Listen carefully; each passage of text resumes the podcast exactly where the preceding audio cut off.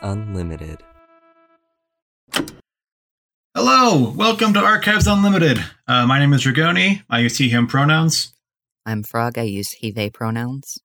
I'm Hazel. I use they, them pronouns. And welcome to our final Fall Ball episode, the 9th one. Don't worry about it. 9 out of 10. We're here. So Fall Ball is now complete. Yep. Yeah. The regular season is starting up in a couple of days when we're recording this. Don't know when it's going to be released. It might have started by then. We might be wrong about stuff, but we'll see.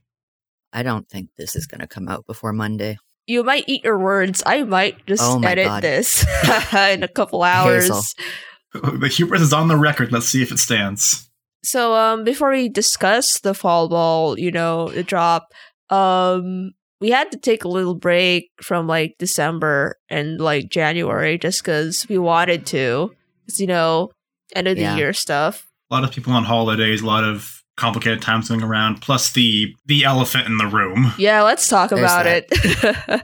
So, lore development has been removed from the main cord server. Yep.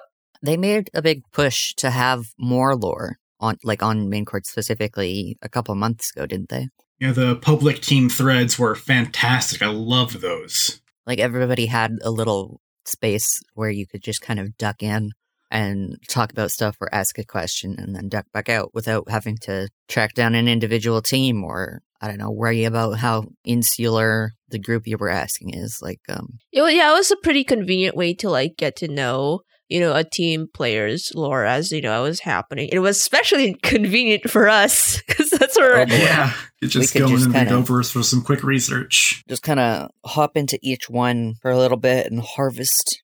Well, to be honest, I like the decision that, lore is starting to become decentralized from main core itself. Well, now you can just join me in the Wings forums and just catch me there or whatever. I haven't made an account yet. I will. Because it's weird because the Tacos are very insular, and then we did most of our lore in their side server, and then there was this push of, hey, we're finally gonna be doing our lore in main core, and then it didn't. And then it's and then we got pushed back to our side core again. I can see why they decided to do that. I don't like it, but I understand it. I can't really think of an alternative to the problems they talked about in the announcement post that doesn't have its own issues, but I'm just sad it's coming to this. I think I can think of maybe a slightly better way they could have handled it, but I understand why they did what they did and respect that this was the decision they made. I'm in the I love decentralized lore party. I don't know. I think it's just because...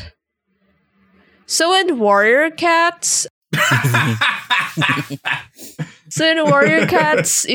fandom's been here for a long time. Pretty much all the characters are kind of divorced from the source material, whatever the fans have made. And for a long time, a lot of the lore has just been, on other forums and stuff. So, I don't know, I'm just a big proponent of, decentralized lore and stuff. Maybe it's because it's the art student in me, or, how used to I am as a fandom background person. But, yeah, I'm in favor of the decentralized lore. Hi, this is Hazel from a couple hours after the recording. I have an answer to why they decentralized lore. I don't want to start this course in the podcast channel, so I'll keep this brief. So for the past year, people have been making racist lore, and it wasn't until around late 2021 that people started to call it out more in main cord.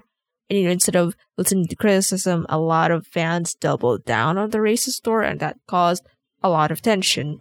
Keepers would shut down the discussion, but it never got solved. And then people would keep making racist lore.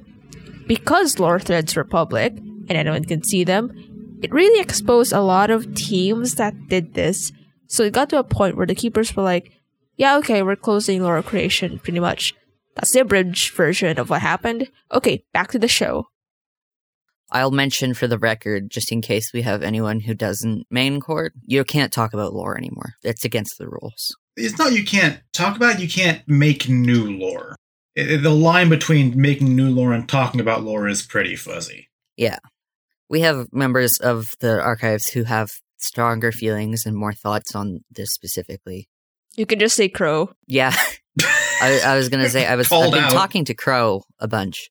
They mentioned there will be some favoritism with the enforcement of this new rule. And I think I agree to an extent. I don't know. It's not like, I don't know, cussing or being a dick where you can kind of spot that immediately and tell someone, hey, quit it. Like, it's going to require a lot more nuance to judge, and sucks, man. Yeah. So because of all that, we have a bit less material to work with for these batches of players. Yeah.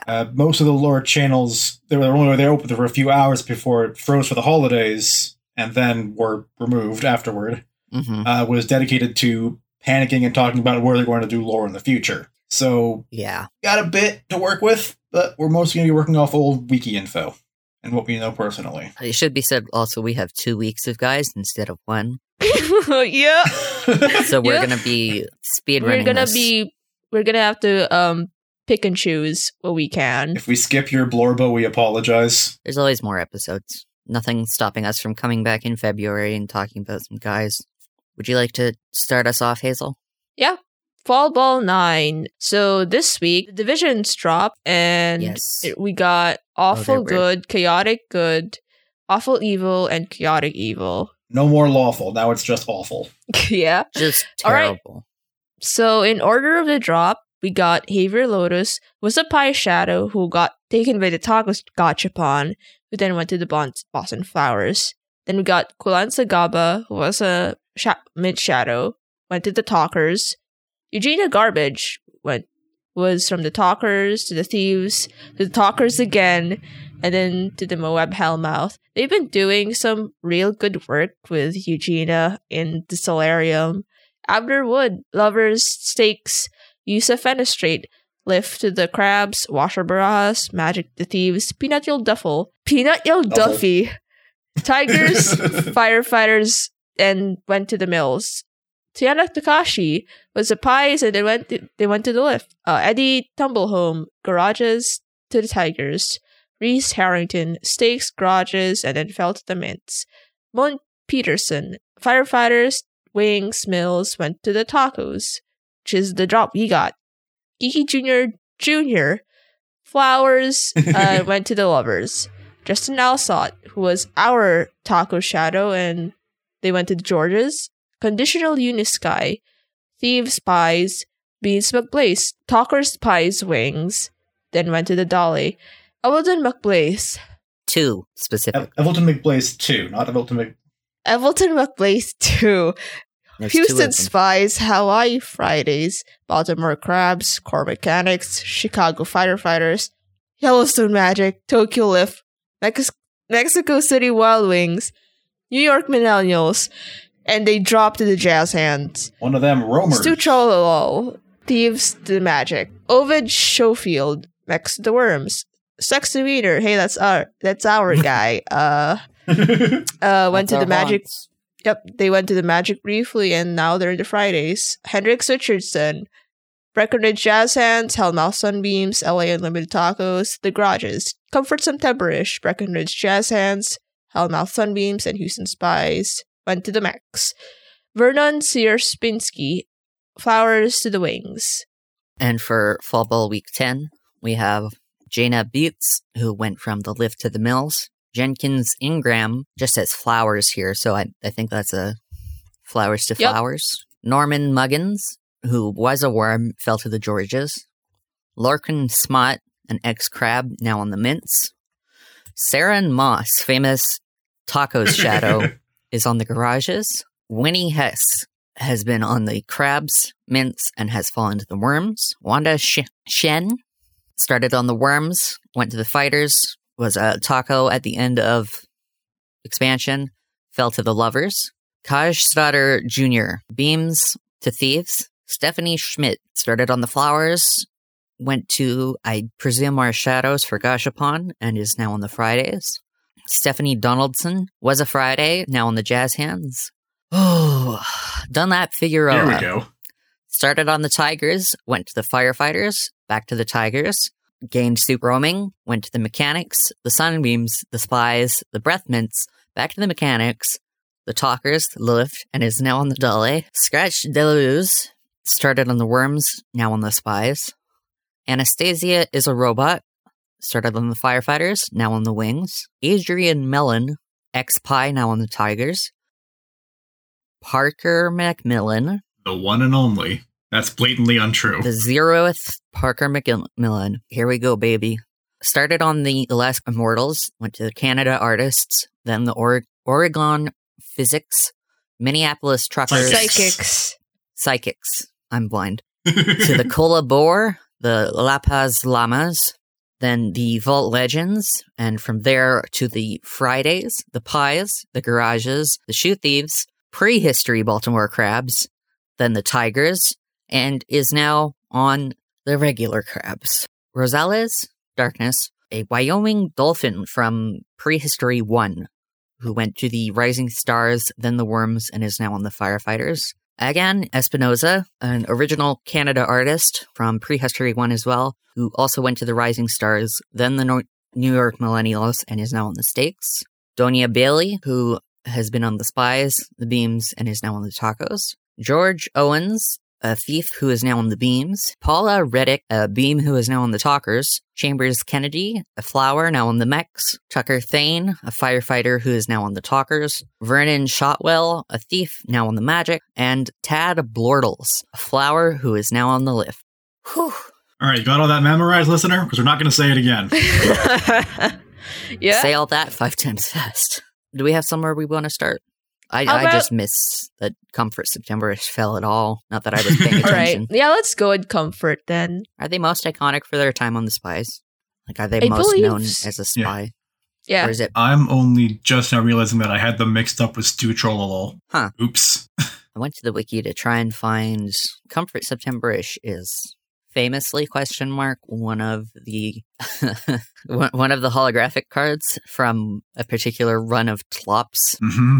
And that card, I'm not a Comfort Septembrish fan particularly, but that card fucks. I'd say Comfort probably is best known as a spy. They were on that team for the longest. Yeah, they're one of those fellas gender neutral who has someone who's really into them and has dedicated a lot of time to them and their wiki page. Like they do have a Blagan Ball. Oh, that's true. The 6-blood Blagan Ball for hitting the first recorded natural cycle. Do we know what a natural? We need to get those back, you think? Did we ever find out what those things do? Not yet. I think we're missing some things, probably. One. Sorry. I think if we'd ever gotten like the single-player Grand Slam, that would have been the last Blagan Ball. But no, Kelvin Drumsel had hit a triple instead. We're so close, man. Come on. Yeah, we were so close. I was trying to see if they had a link to Wikipedia for that on the page, but I noticed their history is pretty short. Little is known to Septembrish's life prior to the first pitch and the advent of baseball. Least of all by Septembrish themselves. Septembrish, when asked about gender, just said, this is in all caps, the snack that smiles back. Do you want to mention their pronouns?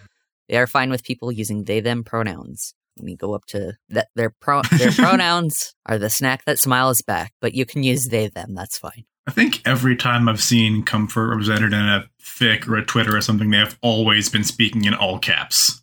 Like Carcat? Yeah. Maybe. Exactly like Carcat. Their pregame ritual is fixating on their impending death. I wanted to see if it was anything funny, and it's that. So very funny. Yeah. Comfort Septembrish is a hell of a lot of player, and I think if we go on much more, we won't have time for anyone else. All right. I guess that segues to another player. I want to say for the record, by the way, I was right that Winnie Hess would drop. I said in, what is it, like the first episode?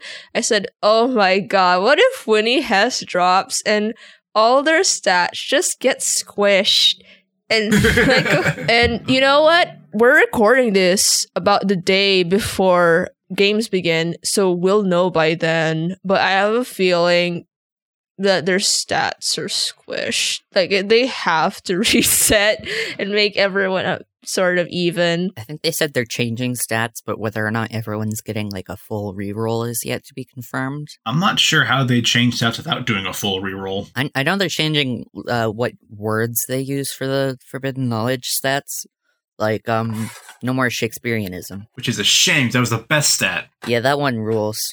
I'm gonna make this quick, just for the listeners. So what he has is called the Blood Horse, because on the Mints they have the Siphon mod, and for some god reason, it likes to drink blood. Yeah, Winnie has she likes to drink blood a lot, and she likes to party a lot. So that's how she got those insane, those stars. World's largest horse. Yep. What did she have, like 40 something total stars by the end of beta? Yeah, that was more than the Discipline era Tacos stars combined. The entire team. Yep. Who will win, the LA Unlimited Tacos or Winnie Hess? Winnie Hess, definitively. All right, apologies for my dog barking, but I'm gonna say this real quick. I was super pissed off when they credited Winnie Hess for winning the Mints Championship instead of Michelle Sportsman in that one Blazed Ball blurb. All right, how about we move on to some of our former tacos? Fall Ball 9, Sexton Weir. The other biggest horse. One of two horses in the league. Yep. So, who is Sexton Weir? He is probably 6 anxiety disorders rolled up into the shape of a horse, centaur horse. Sexton Weir is the player who has played the most Blazeball. He's sure played a lot of fucking Blazeball. He's our depressed horse, and he's dating McDowell Mason, who's also in the league. He fell to Fall Ball. Now McDowell's on a team with a different horse. I wonder if there's going to be some conflict there. Sexton was the only player to escape the sacrifice without being sent to the pods. Was our only pitcher for all of Season 9 and Season 10, and then one of 2 for the next couple seasons with Peanut Bong. A workhorse, both figuratively and literally, and I love him. If you haven't seen any of Burb's comics about Sexton's journey, well... You're missing out. I will link that in the description. Hell yeah. Incredible Sad Horse comics. Sad Horse comics trademark. Like Dark Horse, but... The joke here, for anyone who isn't familiar, is Dark Horse Comics is a publishing company. Yeah, I think the Fridays vibes are going to be good for him. He needs to learn to relax. He's taken on so much for so long. Needs to be on a team with a normal amount of players on it. And like, one without scuttles around. There's not a whole lot to say about Sexton that we haven't already. We want to move to someone else from... Seren Moss. Seren Moss. Yep. At Featherwing. At Featherwing. Have fun on Garages, Feather. Yeah.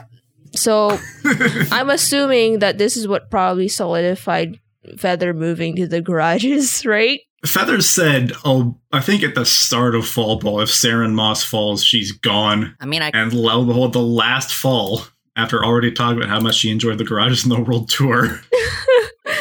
This is inter-podcast gossip at this point. Yeah. So what's the gossip on Seren Moss? What's the juicy lore? So at least the meta lore is that Seren Moss was both not good enough and not bad enough to ever see active play. So they were a perfect, safe headcanon player. You could just have you in your own space and would never see play, never get legally lured. And then that did not happen. From what I remember from the Garages thread... is nothing. My mind has gone blank. I didn't even look, so... Well, we're gonna find out since Seren Moss was probably re-rolled for this era. So we're gonna find out how Seren Moss finally plays. Yep. Good luck. All right. Fucking speak. Can't wait for Seren Moss to become the next Jessica Telephone. All right. Beans McBlase is a lawyer. That's it. That's all I remember. With a cat. Yep. With a cat. Beans McBlase is actually very interesting, but I have not read much of Beans McBlase's lore. If you want to, you can also go look up the wiki, but if you want any more juicy details that are not in the wiki, I can probably do another time on that. But for now, Beans McBlase. I think Beans is the cat and McBlase is the lawyer. Really? Oh my god. I believe so. That would make sense, I suppose. Yep, so Hendrix Richardson. Big ol' dragon grandpa. Who is a Marxist, who got bit by, a rabid trust fund kid. Who may or not be, what's his name? Tillman Henderson. Tillman Henderson, oh. Yep.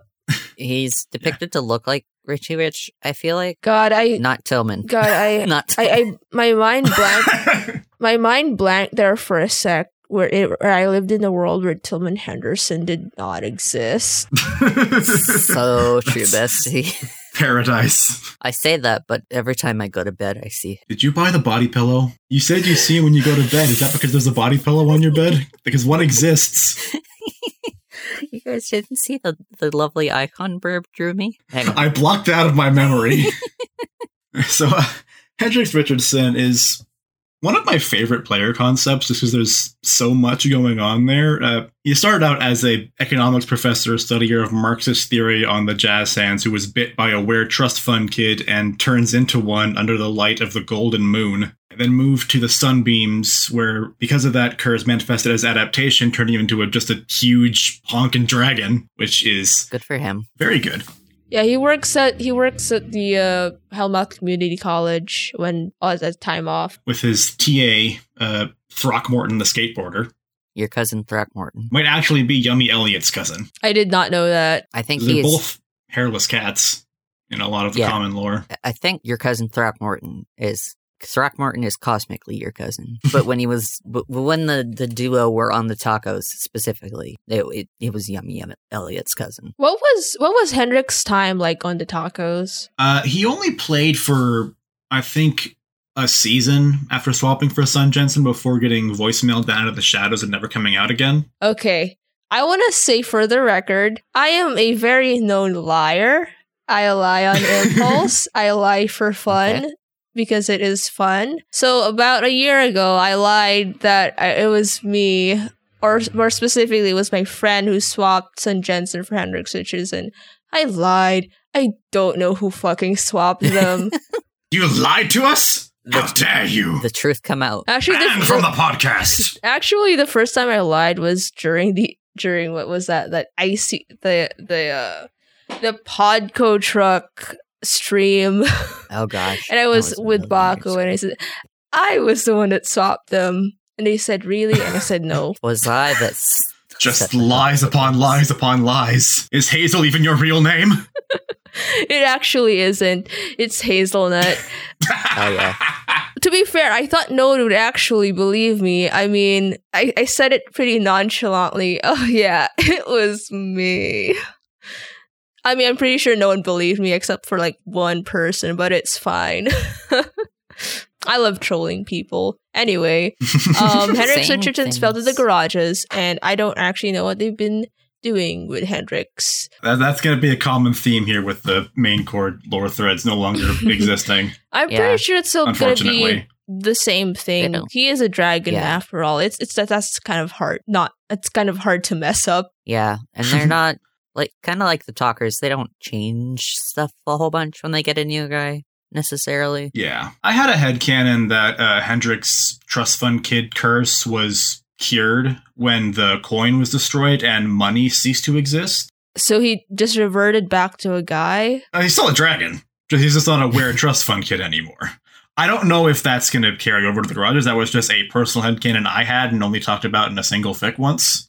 Mm. Oh, plug it. It was... part of my whole big season 24 thing. I'll put it in the shout out zone. I think one of the best drops I could think of in Fall Ball 9 was like Yusuf Fenestrate from the Lift to the Crabs, because one, I trust Gob and I like the designs they've been doing so far, and Yusuf Fenestrate is one of those characters that I like watching from a distance. So yes, I love that.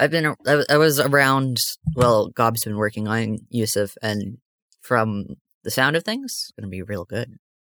Love to see a Gob design. Some very good designs. Speaking of Crabs, while we're at it, let's just get out of the way. Parker McMillan. Fucking Parker. Oh, Parker McMillan. Okay, I did not think he would drop, but here we are. In the last fall of all places, the sim is sentient. And to the crabs. It's the crabs. Literally. The sim is alive and can hear us. Yeah. The sim is just loading a gun, pointing it directly at Baltimore. Gob was so fucking mad when he dropped. I was too. Very reasonably mad. I missed this fall. I was out on a hike at the time, so I didn't see live reactions and stuff. That's probably for a good thing. Yeah, it's the best. Here's the thing. I don't know shit about Parker McMillan's lore. I've only seen like art that, you know, sometimes he's a Blazeball head in a he has a Blazeball head, and sometimes he's a twink. He's got that Tumblr character syndrome where they make him white and thin and skinny. He's missed the blonde this time, but yeah, skinny, able-bodied. How bad, you know, maybe. The gamoo. Whatever, how do you say that word? He's also on fire. Oh, yeah, I forgot about that. The whole firewalker thing. Yeah. Kind of significant. I guess we'll see what they do with that. So, here's the thing. When Blazeball was happening, right? Sometimes when you look at the player's name, you'd imagine what they'd look like. For Parker McMillan, nothing. Nothing comes in my mind. It's just the words in the screen and nothing else. Like, I cannot imagine this player. The icon of the Blazeball Twitter. Yeah. The most I've ever imagined for Parker is that Parker is just a Blazeball ball, and that's it. Blazeball that accidentally became sentient, and everyone hates him. I've always been a fan of the baseball-headed interpretation, at least for the Commissioner Parker. Oh, yeah. I think that's fun. Yeah. So, when Parker landed on the crabs, it's like... Lesai, because if you've been, hearing the past few episodes, Gob really likes to make an effort on, diversifying a lot of the pool, and then where Parker comes, just the most blandest ass character design you can think of falls to the crabs, and I'm just worried that Parker would just take away the spotlight from all the other crabs, which Gob worked hard on making. Or for them and the designs. Yeah, that is kind of an unfortunate thing with these super popular players. Yeah. Yeah. You can't really do anything with Parker. It's like if you got, I don't know, Jessica Telephone. Like, sure, you can try and do some new work. I wouldn't say Jessica Telephone. It's more like, because Parker McMillan is more of a plot device than I think of a player that you can lure, Yeah. What can you do with that guy? Make him sad.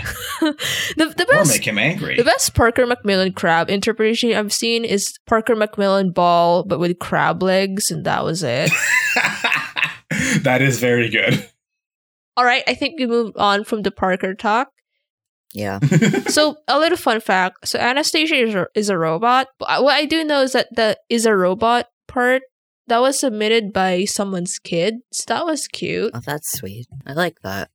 Wanda Shen. Wanda. I have on good authority from Ashieto that they are leaning towards Astronaut Wanda. Ooh. Interesting. I don't think we did as much with Astronaut Wanda, but extremely fun flavor of Wanda. I like it a lot, and I can't wait to see more. Wanda's got a couple different major interpretations. Yeah. One where she's an astronaut who just never comes out of the suit and may or may not actually be inside it. One where she's a like a Knight Triumphant situation? Kinda. Okay. Kinda, yeah. There's a whole story about her trying to escape Ohio. She finally escaped Ohio. She went to the Firefighters, which we... got swapped from Huckdall. And there's some very good wiki crimes about that. There's also Planetoid Wanda, which I'm really into, even if I haven't drawn that as much. Yeah. So the thing we didn't do much with Wanda at the time with the tacos, just because it was really bad timing. The swap for McDowell, the subtractor, and nearing then, end of the season. Yeah. So and also the end of the world. Yep. So, in other cases, Wanda, we would have done more lore with Wanda, and I think she would be perfect for tacos, considering, the lore that was prepared. Yeah. But, yeah, it was just really wrong timing. But I'm glad Wanda gets a shine in the Lovers. I think Wanda deserves to be in the Lovers. Speaking of, we finally, because of the division drop, we're in awful good. we get to finally face the other California team. Because we're in chaotic good. Yep. Oh, chaotic good, yeah. We finally get to face the Lovers again, the other California team. Because in Discipline era, they kicked their asses a lot. Ugh. To be fair, most people kicked their ass in the Discipline era. Our chaotic good teammate or division mates are the Flowers, the Moist Talkers, the Breath Mints, the Millennials, and the Lovers. No Spies. No Spies. The Spies are completely opposite. They're an awful evil. We have escaped the Spies for now, or for a chunk of time. For now. Spies are very good at defeating us for some reason. Even when we're nominally better, we lose to the Spies. It's inevitable. Yeah, they have intel on us. I blame Val Games. What is it with the Spies? They just... We can't beat the Spies. Kicking us up down. It's not done. I got a Spies win versus win losses by the Tacos. Season 6 is up to season 6 to 24. So we went against the Spies 7-2, 4-5, then 13-2, 14-4, and 14-4, 7-2, 7-5, 6-0, 7-11, 0-3, 2-10. Wow, that was... they kicked their ass there. 6-3, 2-4, 6-3, 4-2, 0-3. Got our asses kicked a lot there. 3-6, 8-4, and then 3-6, which is the end thing. Overall, it looks like we beat them most of the time. But I think the first number is the Spies. Yeah. Oh, then in that case, we fucking lost so hard. Fucking I remember when I was starting out in Blazewell that for a while, like, people would see we're up against the Spies next and kind of, like, collectively groan in Watch Channel. Like, oh, it's the Spies, we're gonna lose. Yeah, because a lot of the games were super close. Yeah, or technically equals. But, like, the Sim is sentient and decided that the Houston Spies get to fucking pound us into the dirt, I guess. There is an interesting wrinkle in our relationship with the Spies now with this last fall. Oh, yeah. Yes, we have received Donya Bailey. Yeah, we have. The Spies have been trying to get out of the shadows since season 6. Damn. Because is Donya Bailey good? Like, super good? Is that why they wanted to get her out? I don't think so. She was fine. I think. It's a solid batter, not spectacular. She was, I think, the second player ever shadowed, the same election as Mike Townsend. No way. Whoa. And she just, they liked her a lot, so they wanted to get her out. And Wills, once those became a thing, after the Garages stopped eating all the Shadows' blessings... because they're huge, they put a lot of wills into trying to get Donya Bailey out, and none of them ever fired. They always whimdied something else. Damn. Oh, they put over a million votes into trying to get Donya out of the shadows. Wow. Oh, I just looked at her wiki. She is hot as fuck. Wow. Oh, yeah, she's great. I love her. Hashtag girl moments. Oh, wow. I love the cowboy hat in the mask. Oh, you know, this is my type of character. Oh, no. Hell yeah. Tucks my hair behind my ear. Call me. And then she got stolen by the Sunbeam's Phantom Thieves in season 23, and they were upset. Yeah. There was a slight adaptation, I think. I know in the wiki there was a mention of Evelton McBlase II, who is part of their lore, who also, you know, fell here. We will transition to that later. Donya Bailey. She was described when the Spies came to us for a little bit in the lore thread to us as a cowgirl mixed with Metal Gear Solid.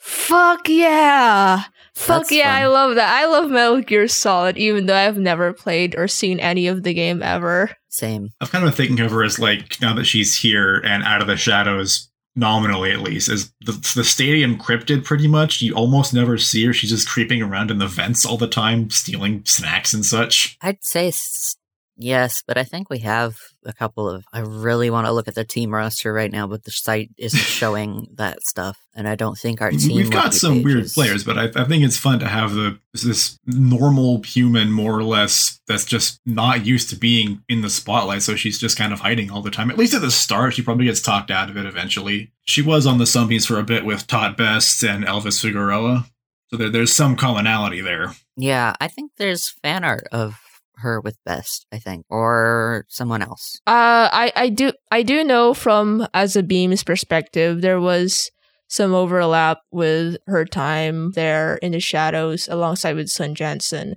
Something about that. I saw it in the fic. I believe it was also, it's also linked in her wiki for that.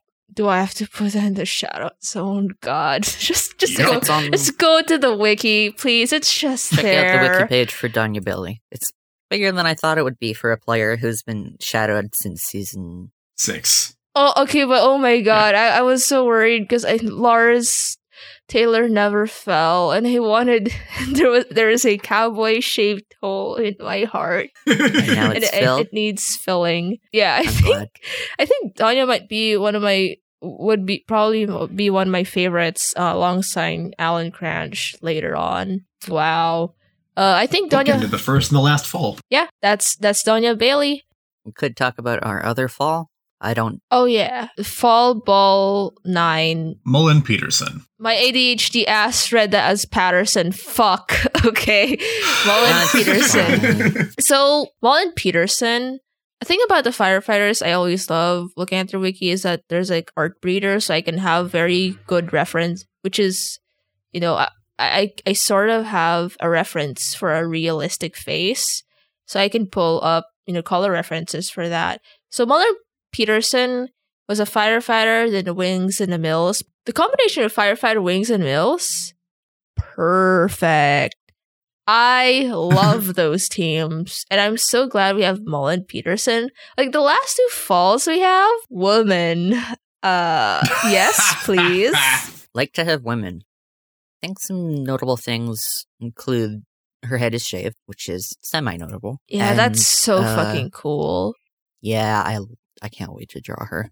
But she's also a pretty multilingual, but for professions. She's an engineer. Jack of all trades? Lot of other things. Yeah, a bit of that. They do have a saying, Mullen of all trades. She was good friends with Felix Garbage, I know that. I'm just reading that part right now. Seriously, how is Evelton McBlase II always ends up in the wiki? What? Because they're an attention hog and they want us to talk about them already. They keep giving us good transitions. Yeah, we have to talk about Evelton McBlase II next. According to wiki, she was part of the Paula Retrieval arc, which she is close friends with Paula Mason of the well-known to be a Hades Tigers player, but she was also in other places. Yeah. That Paula Retrieval arc section on the page is a big Naruto joke. Oh. That explains the headband when I scroll down here in the art. Yep. Yeah, that's basically almost verbatim the Sasuke Retrieval arc. I don't know how much of that is like major lore, how much of that is just wiki joke. It's hard to tell sometimes because some of the wiki pages are not the most updated. We're guilty of that as well. Wiki's pages can be... people don't want to do it. The Firefighters are known for a lot of fanfic. I'm going to look up Archive of Our Own and see how many Mullen Peterson fics there are. I believe there's 5. Most of which are... Seriously, the first result is like Evelton McBlase and Mullen Peterson. What the hell? Evelton wants to be discussed. You have to pay attention to Eve. Okay. Evelton McBlase II. What can I say? Evelton McBlase II is hot and evil. Like and transgender. She's hot, evil, and transgender, which is what you can describe my type of characters that I like to make OCs out of. I don't know. I think Evelton McBlase II is really hot. I don't know. When I was about 10, I had an obsession with the Phantom of the Opera and being evil, and that changed me in numerous ways. For a long time, they were known as Evil Twin McBlase. It's kind of a way to differentiate them from the original Evelton. And she went to the Lift, I believe, and transfer gender. Go to Tokyo and transfer gender. Now usually known as Eve. Yeah. Place. What's the difference between Evelton and Eve the Second? Oh, wait. I'm looking at the wiki. Yeah. I can see the very clear difference. No. Eve, it has a cape And I'm going to look up, because there's art that Jace did, who is, I mean, Casey. Fuck, why do I keep mixing those two up? Casey of at Voxy Sour, who has been making Tlops cards of the Fall Ball players for the Jazz Hands. And I'm going to link it. And just please look at this very pretty art. Yeah, from what I've seen, she's kind of like a cartoonishly, almost like Doofenshmirtz level evil, at least originally. I don't know how much the stuff has changed as time has gone on. I'm trying to do a Doofenshmirtz impression. Ah, Tillman Henderson, what an unexpected surprise. Ah, Tillman Henderson. Oh my god. I love when players have capes or like make something that looks like a cape. That's also very Phantom of the Opera. We're gonna probably do a retrospective of, you know, of every player who's like landed on a team. But I think the Jazz Hands, they got it good. Like they have Jesus Koch, yeah, and Bonk Jokes, Sigmund Castillo, and Kai's Dog Walker. Wow. That is Jans be winning. Teams like, that are winning. Okay, prediction. I think the Jans are going to win a championship like early in the new era.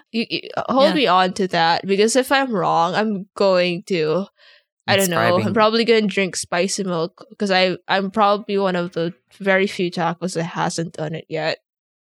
Hi, this is Hazel from a couple hours into the future chiming in again. So, I wanted to fill in more lore, but for Donna Bailey, Mullen Peterson, and Eve, since these three seem to be connected or have a relationship with, you know, Eve McBlase. So, the reason Donna Bailey got shouted in the first place was because of Eve, and Donna hates her because of that. There's a narrative going on with Eve, going place to place, team to team, never feeling like she belonged, but then she stayed in the Mills till the end of season 24. So, Mullen Peterson, she's butch, she forms deep relationships with people, she's autistic, and she's an engineering know-how with a level-headed demeanor. She was a firefighter, then she came to the Wings with Axel Cardenas, sort of half-impulse. She and Axel and Young were like friends, but complicated. There's a zine called The Long Road Home by Nell of the Wings, and it's a zine about Axel Cardenas and Mullen Peterson.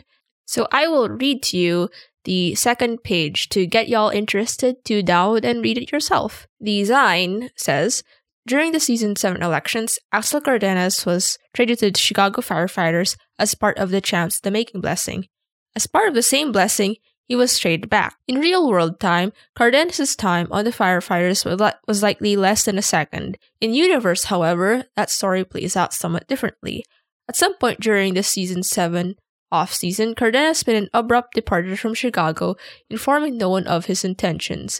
He did not leave alone. This sign is about a one-sided text conversation that occurred during the 32-hour drive from Chicago, Illinois, and Mexico City, Mexico. Yeah. So, she went to the Mills almost immediately before the whole Chorby Soul situation went down, and she went to trade school in New York City for architecture, and she maintained her long-distance friendship with Axel and Young, and eventually became friends with Eve McBlase. Her and Young made a podcast for a while. That was fun. Which, you know, good for LA, because I guess we now have two podcasters in the team. She was super close with Paula Mason, and the feedback kind of fucked her up. And she's good friends with Justice Spoon as well. In the Mill, she was friends with Felix, so maybe she uses some of, you know, Felix's stuff left over. Like, I don't know, his lab coat or something. There's this really short, sweet fic by Moon Dragonate on AO3 about Eve and Mullen on the Mills, and it's a great peek into how they are as characters, and they're written very well. I really recommend you read it. It took me about just a few minutes to go through it, so please do. It's a really, really good read, and that's it. Bye. Washer Barajas fell from the Magic to the Thieves. Another just very good concept for a player. Picture, if you will. Guys, just... Picture, if you will. A geyser falling from something in the sky to the ground. That's just the plot of the movie, Nope. I haven't seen that yet. Neither have I. Reference. You don't get that reference. You'll see if you watch the movie. Washer is just literally a geyser. Yep. Originally one of Yellowstone's geysers, not Old Faithful, a different one. They like hugs. Do not hug the geyser. You will die. Pinocchio Duffy. Normal human man. I was going to say the last of the Peanuts, but then I remembered Peanut Bong isn't actually dead. Oh my Peanut God. Peanut Bong's still in the black hole. Peanut Bong is still in the black hole. Peanut Bong is waiting. Peanut Bong is hanging over everyone's heads like the sword of Damocles. Peanut Bong could fall at any moment. We must be ready. And if I'm right about what the black hole is going to do going forward, that sword could fall and kill you at any moment. In real life. Yeah. Peanut Bong falls on your head in real life and you die in real life ASMR. Eugenia Garbage. I don't remember if she's related to Artie or Felix. I think they're... I can't remember whether they were speculated to be cousins or actually cousins. Yeah. I know Eugenia is typically not portrayed as human. Okay. I think they are cousins. I think a garbage elementalist kind of made of goo. Eugenia is human shape, is all I could say. Most of the time. They're having fun with her in Moab. I think it's noteworthy that we had some prehistory guys fall. Yeah. Even if they had already kind of been... three during this last fall? Darkness and Espinoza. And Parker. Derogatory. Again, Espinoza is it's fascinating. They were a fire protector originally on the Canada Artists when they protected all their teammates from incineration, but not themselves, and died. Came back to the Rising Stars, fell to the Mills, got redacted, and then attracted to, of all teams, the Firefighters. Thinking about it. I hope y'all enjoy. They've been there for a few weeks, then the universe ended, now they're on the Stakes. I don't know any lore about them, but their history is interesting. I'm so sorry, Stakes. Yeah, I hope y'all have fun. Godspeed. So, Tiana Takashi, this is a player I love. I have not looked at any lore for them in the wiki because I do not trust the Pies one bit. But I'm finally fucking glad that the stars have a line that they fell on the Japanese team, because thank God that the Lift finally have a Japanese name. Yeah, thank God. They've been wanting this for so long. And I can't wait to just see what kind of lore the Lift make for Tiana Takashi. Yeah. It's going to be great. They probably already did, but I haven't been tuning in because I have been busy with I will tell you later at the end of this episode. Yes, you'll hear about it in the plug zone. All right, Norman Muggins. This is actually the lore I know about most. Frog, you've also known about Norman Muggins too, right? Doesn't ring a bell. #Muglife. Oh, that's... No, I do now. So Norman Muggins, the Georges have been developing, and this is mostly because of thanks to Jasmine's push, that Norman Muggins is an influencer. I don't know if you heard that, but I just chef kissed. The flavor. Jasmine posted some tentative fan art and asked how to make him look worse. And I think that communicates horrible little man. Excellent. To best explain this player, I'm going to read this thing that Jasmine has written in the bubble. Oh no, I am scared. And this is, I believe, Muggins' YouTube intro. Oh no. Oh. What is up, my normies? It's your boy, Norman Muggins, back with the #Muglife. Happy to announce we are back in business, baby. That's right, we're saying bye to Ohio, because from now on we're going to be hanging ten with the #BreachBuddies of the Atlanta Georges. Did anyone say ahoy out there? Today we're teaming up with our new sponsor, Ooze, to chug all the sludge they have to offer right from my limited edition #Muglife mug. Remember to click the link in the description if you want to get your own before they are gone gone. Remember to smash that like button, subscribe for more #Muglife content. It's a bell so you don't miss out, and without further ado, let's chug that sludge. #Atlantis Georges. #Muglife, #Normandientation, #Oosh, #sponsored. There are tears in my eyes right now. I think I blacked out there for a minute. What happened?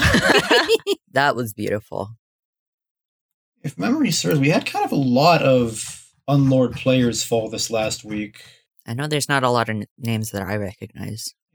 10 completely new players. Less than half, but I think it's above average. Yeah, that sounds like a lot. I love scratched Aleus. I don't have much to say about them, but they're a possum, and that's adorable. Yeah. Yeah, Hazel, you mentioned wanting to talk about the last Beams drop. George Owens on the Beams, their last drop. Oh, yeah.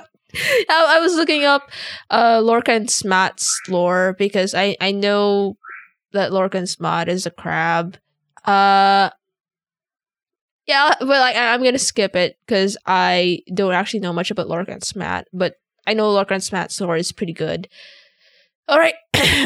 So, Lorca Owens of the Beams. This is an unlored shadow player, and so the Solarium held a lore jam for Jorge. It's still ongoing. The first unlord Shadows the Beams have got, right? The only one? Yeah, the only one. Because this is Archives Unlimited, and we don't actually archive anything. It's just named. It's unlimited. It's hard to find. I'm reading this from the lore document, which you can pretty easily find in the Solarium.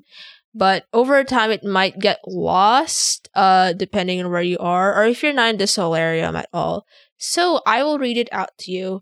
And it's great because, you know, this lore had some time to stew before recording.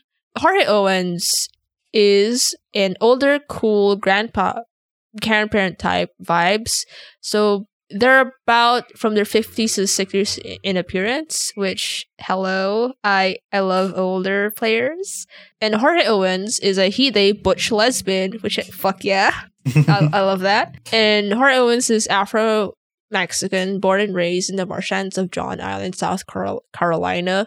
Big extended family throughout Iberia and South and Central America.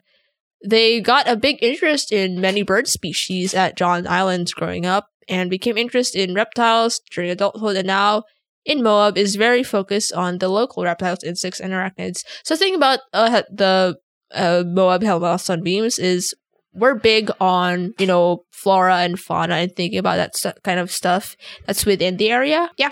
So Jorge Owens has a lot of interests and job over the years. Naturally very curious, likes to discover and learn new things and have new experiences.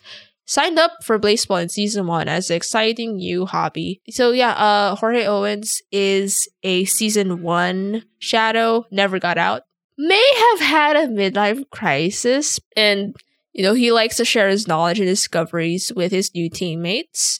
And born with an upper limb difference, missing part of one arm, and typically does not use a prosthetic.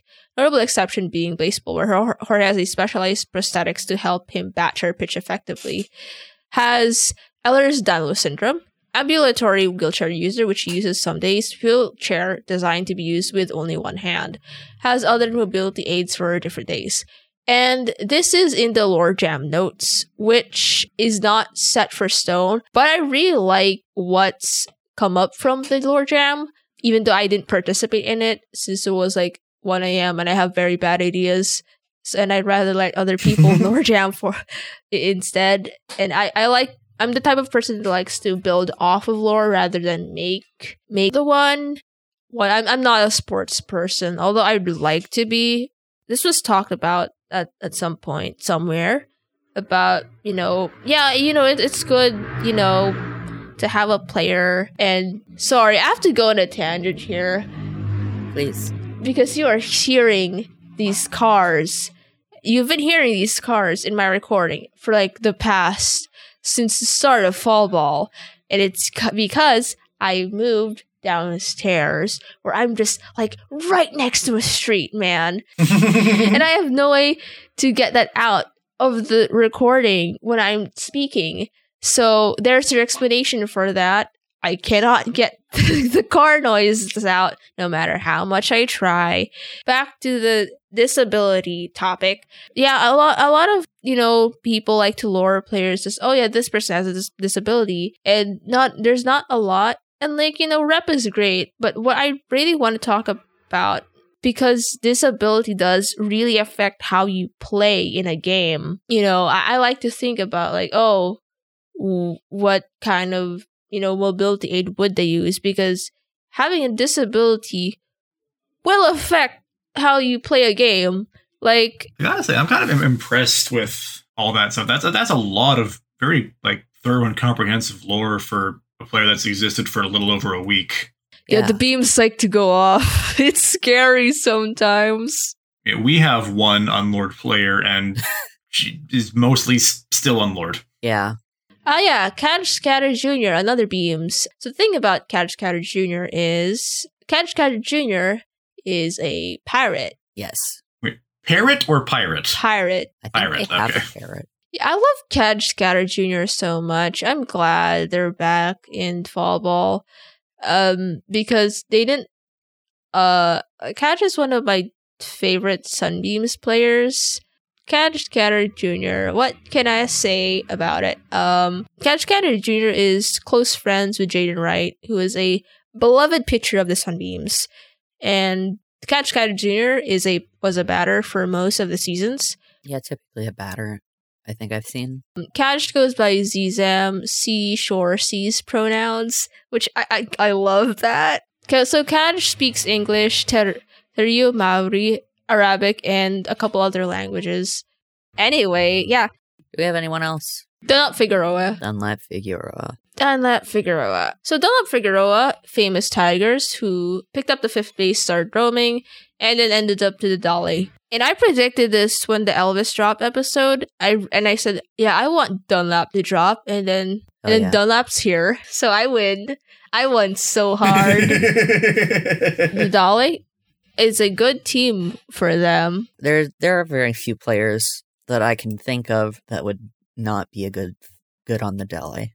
They mostly kept, Dunlap's lore of like dinosaur fellow, part dinosaur fellow, because I like Pine's interpretation of them. Dunlap Figueroa is someone who, grew up in the Cordillera regions in the Philippines.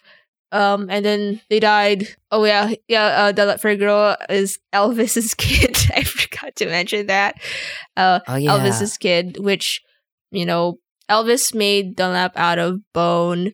And then they died pretty young and then ended up in Hades. And in order to, roam elsewhere out of Hades, you got to play baseball. Because that's what the contract allows you to. So they did that. That's how Elvis also got into baseball in order to see his kid, which is that is so sad. And then what is it? Dunlap Figueroa is someone who we faced off a lot because the Tigers had a 3-person rotation, just like us, and we would sometimes beat them, and we would sometimes not.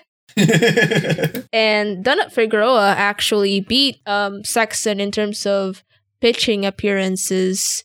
Oh boy, I wonder if they'll become a batter this season instead of a pitcher. Like, okay, hold me on to this, because I have a feeling that Son Jensen is gonna be a pitcher. Like, I don't know why. It's just a gut feeling.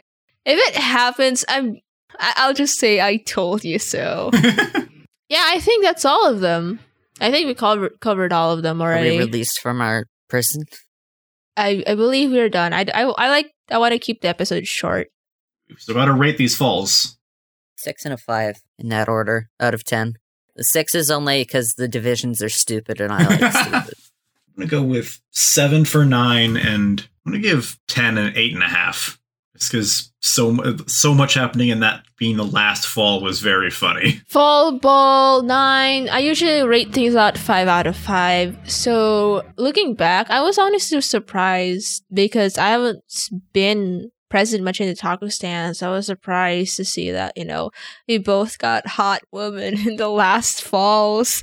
So I would rate these two both 4 out of 5.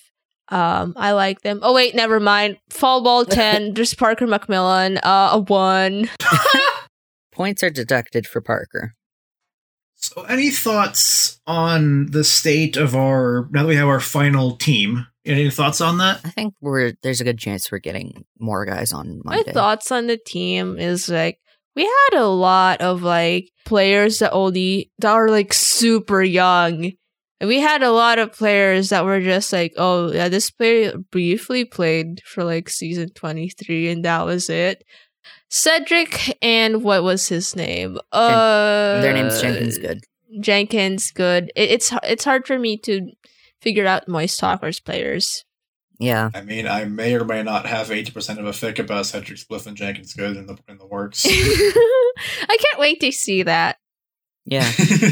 Oh, speaking of, while we're already doing our shoutouts, I made a fic on the side for fun to take a break from the longer fic I was making, which then turned out to be a lot longer than I thought it would be.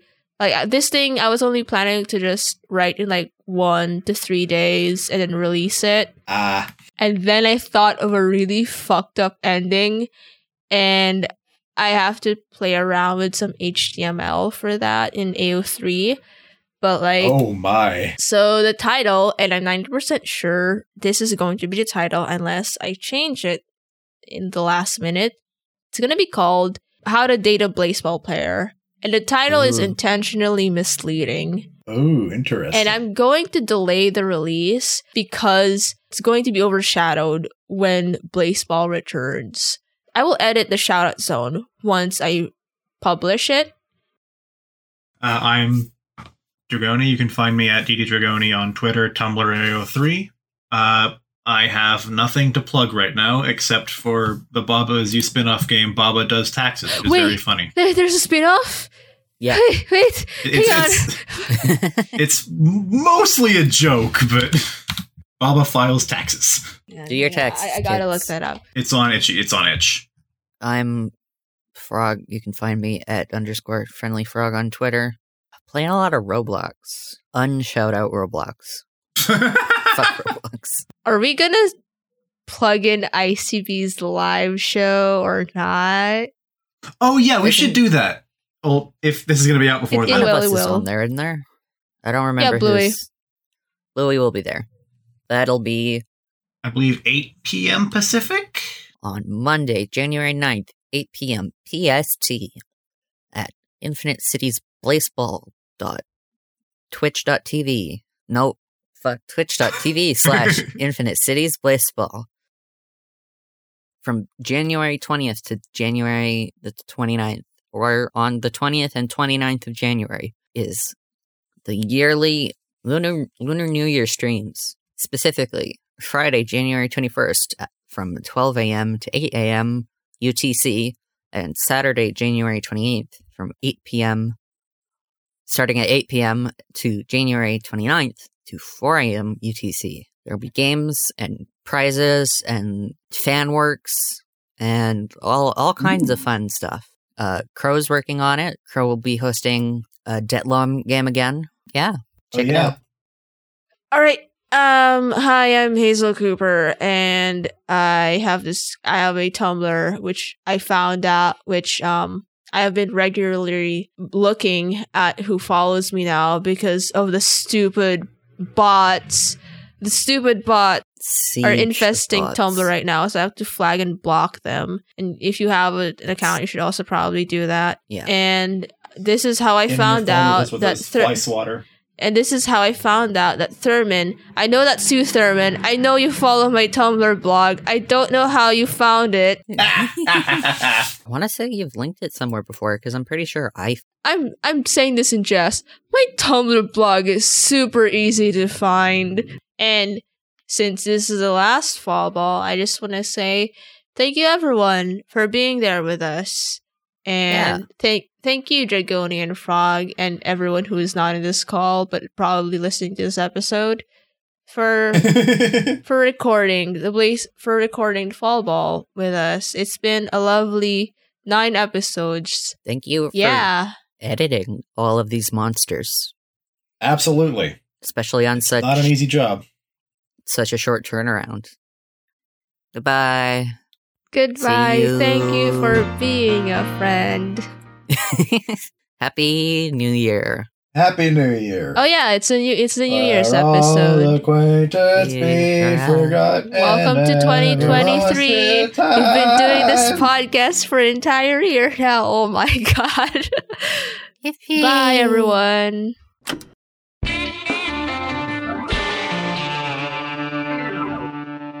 Archives Unlimited.